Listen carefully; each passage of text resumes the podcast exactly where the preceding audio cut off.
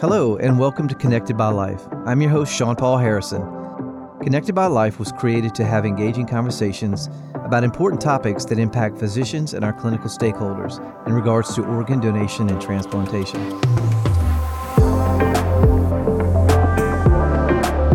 Today's guest is Joey Boudreaux. Joey's been a nurse for over 25 years and is also LOPA's Chief Clinical Officer. He has been a clinical leader amongst the OPO industry across the country. So, Joey, we started, you actually were a guest of mine on the Connected by Life podcast earlier whenever we first started this project, and you were on episode four, which was the origin of donation after circulatory death, and we did a follow the the the next week with episode five, which showed more about, or we discussed more about the advancements in technology. So, what I wanted to have you back on was I know that recently on our sister podcast, The Gifted Life, you all did uh, two additional episodes uh, with the pioneer in the realm of normothermic regional perfusion. So I wanted to kind of just bring you back here and revisit some of the conversations that you recently had and so further our discussion as well. Yeah, Shawn Paul. So interestingly enough, uh, you know, after we had our, our podcast, uh, four and five of Connected by Life, where we talked about the DCD donation after circulatory death, and and then the following one where we really focused a lot of, about normothermic regional perfusion, kind of some of the advancements. We were fortunate enough to to land what we call who we call basically a unicorn in the field, uh, Dr. Anji Wall, who is uh, she is both a, a, bioethicist. She's got her, her uh, PhD in uh, bioethics and then she's also an abdominal transplant surgeon at wow. Baylor. Yeah, at Baylor Simmons uh, Transplant Institute in Dallas. So, so she's able to look at things, you know, from a lot of different perspectives. What the episodes uh, really focused on, and these are this is uh, episode two eighteen and two nineteen of the Gifted Life, which we definitely want you guys to listen in because it was phenomenal she focuses on a lot of uh, basically the pathways of donation. Uh, in other so words, what you're so you're talking about the pathways both for brain death and for donation after circulatory death. Right. Exactly. Exactly. So she kind of describes, you know, the, the, the, pathways of, of donation after brain death or neuro- neurological criteria.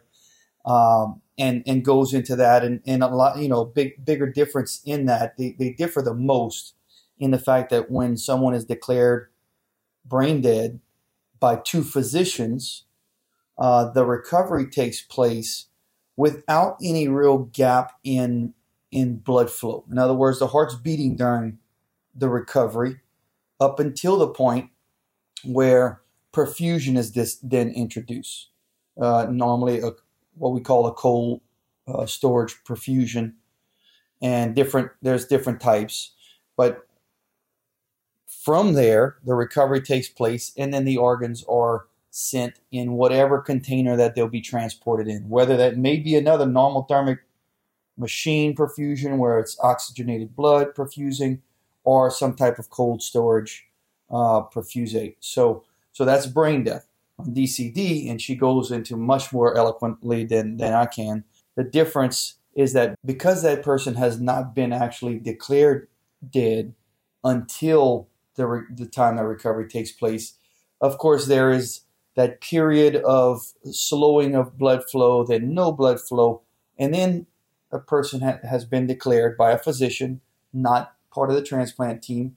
Then mm-hmm. there's a waiting period after that before the team can then go in and, and start the recovery process. And what so is the typical waiting period? It's generally two to five minutes, and uh, and it's it's so that the patient that like there's no chance of auto resuscitation. In other words, that death is permanent. And and then but the problem with this is that there's a lot of damage that can take place with the slowing of the blood flow and then the absence of blood flow in that period to where the, the traditional method of DCD has been shown to be a little less successful. It's still successful overall, but it is a little less successful than a, a living donation uh, where someone knows someone and donates, or uh, or brain dead donation because of, there's no lapse in that uh, circulation in those other two. So uh, that's where she really got into the NRP piece. And how often are we seeing this now? So they're doing For the NRP. NRP. So normal. So just to kind of get back to it, the difference with NRP over traditional Mhm. is that on a standard donation after circulatory death, there's that waiting period, then the recovery starts, and then cold perfusion is introduced. With normothermic regional perfusion, instead of that cold perfusion, it's actually oxygenated blood that's perfusing the organs at that time. So then they somewhat have a reconditioning time frame of about an hour. They get more normalized back to their previous function. And then the kind of the, the way the recovery takes place with brain death then takes place with these uh, this DCD with normothermic regional perfusion, and that you have the, uh, the the whole process after that where the organs are then taken out and then sent either maybe on another machine or in a cold storage solution So we're So- seeing the lessening of the damage. you're seeing so much lessening of the damage. So that is something, and you mentioned to your question of how often is it happening.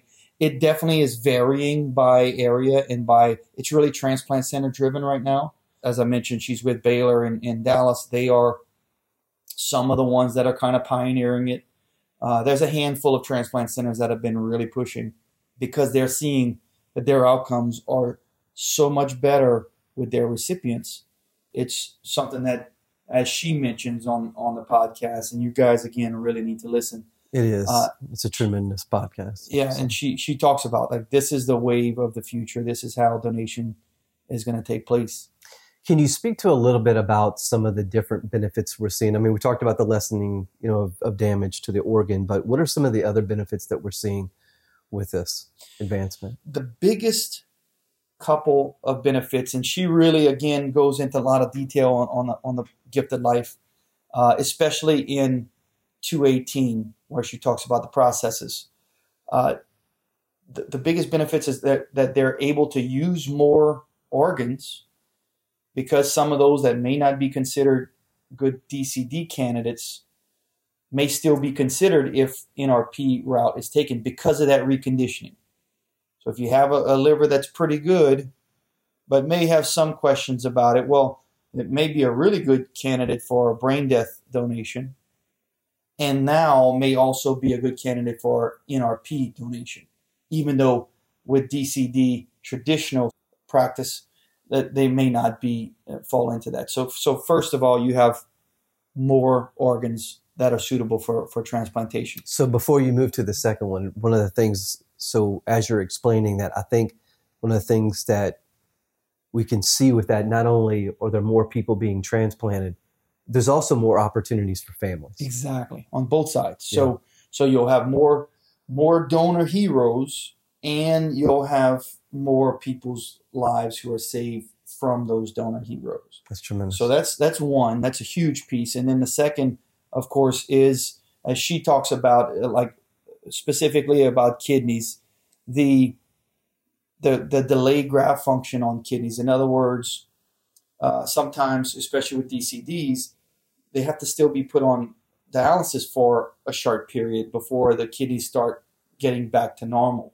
And that that rate is about 43% in her calculation for her for her data for her her transplant centers. And I'm I'm going off of memory now, but I believe it's 13% on NRP.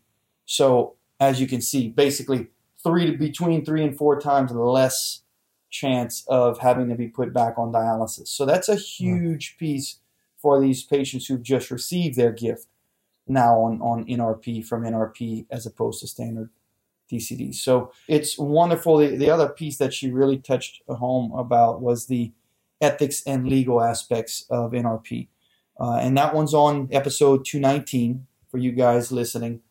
And with every big medical change, you have to look at things from a legal perspective and from an ethical perspective. And she, fortunately, she's got. well, that's what I was going to say whenever you were talking about like the introduction of her, how amazing it is to have both of those things, you know, All right, wrapped up from her into one. perspective. Yeah, exactly. and so she goes into great detail, speaks very eloquently, and and uh, of course makes arguments you know, from from all points of view, which a bioethicist would do, and of course talks about why she decided for her and her team that this is the right thing to do. And there's a lot of things that she lays out. So I don't want to put the spoiler or spoiler alert in there, but it's it's really good again, and we definitely encourage all of you guys to listen in because it's one of my favorite episodes. And uh, and in fact, we've got a, a, ton of, of good feedback from everyone who have heard who's listened.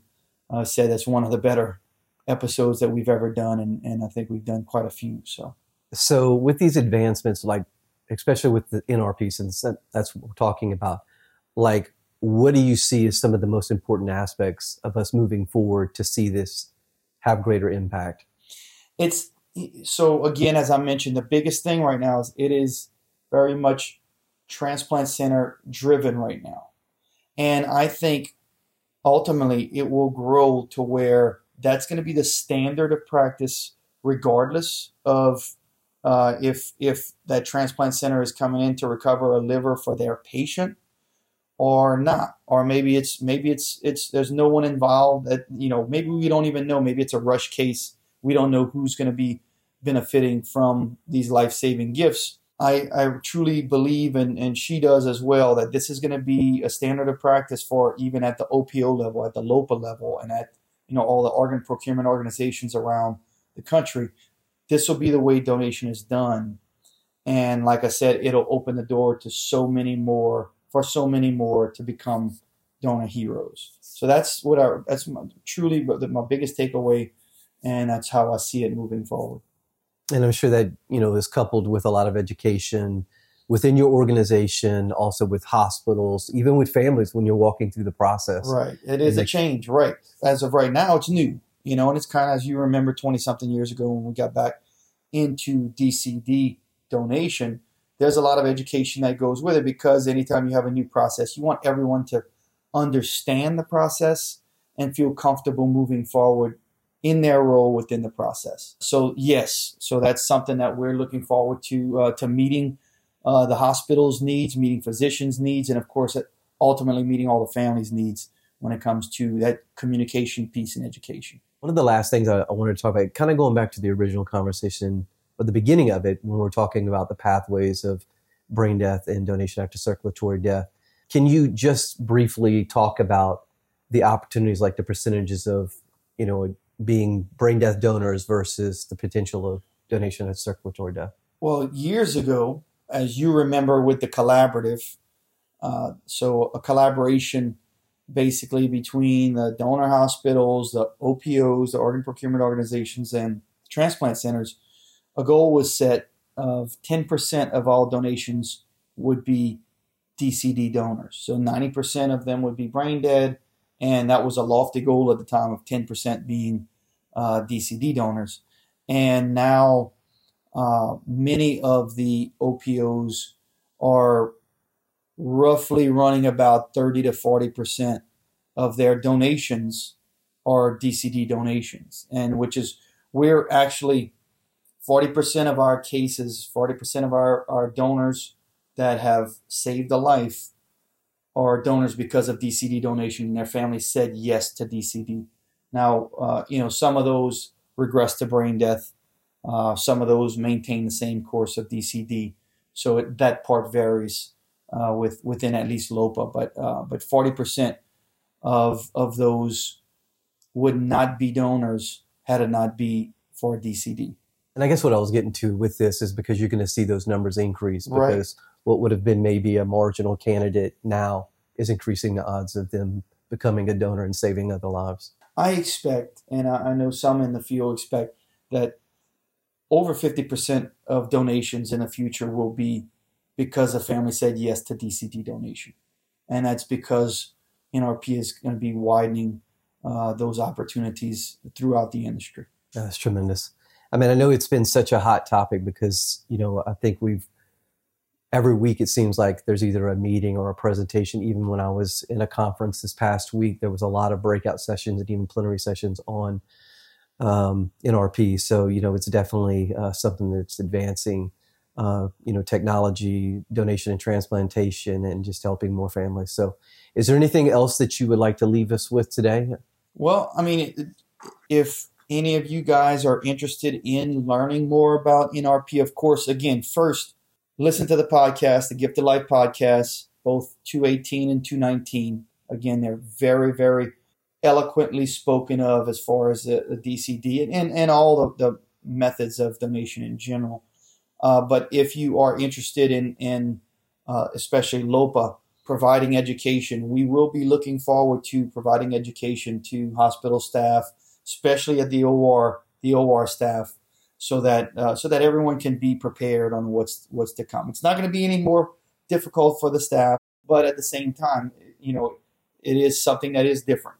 And so when things are different, we like to be on the front end. Well, it's definitely a new experience. And, you know, I know that you all do a tremendous job in making sure that um, they're communicated with, just making sure that everybody's on the same page and understanding their role and, and, and you know, what the out, ultimate outcome is. So, but, uh, well, man, I, I, really appreciate you being back. Uh, you are our first uh, recurring guest. So uh, must be some popularity there. So you were requested to come back on so we could revisit this conversation. But uh, you know, thank you for your commitment and dedication that you provided for over 20 years in this field. And um, I know that uh, I speak for many people on just, um, you know, you have been uh, had tremendous, making a tremendous difference. Uh, so continue doing that. So thank you. Thank you for listening, and remember, you can register as an organ, eye, and tissue donor at any time at registerme.org.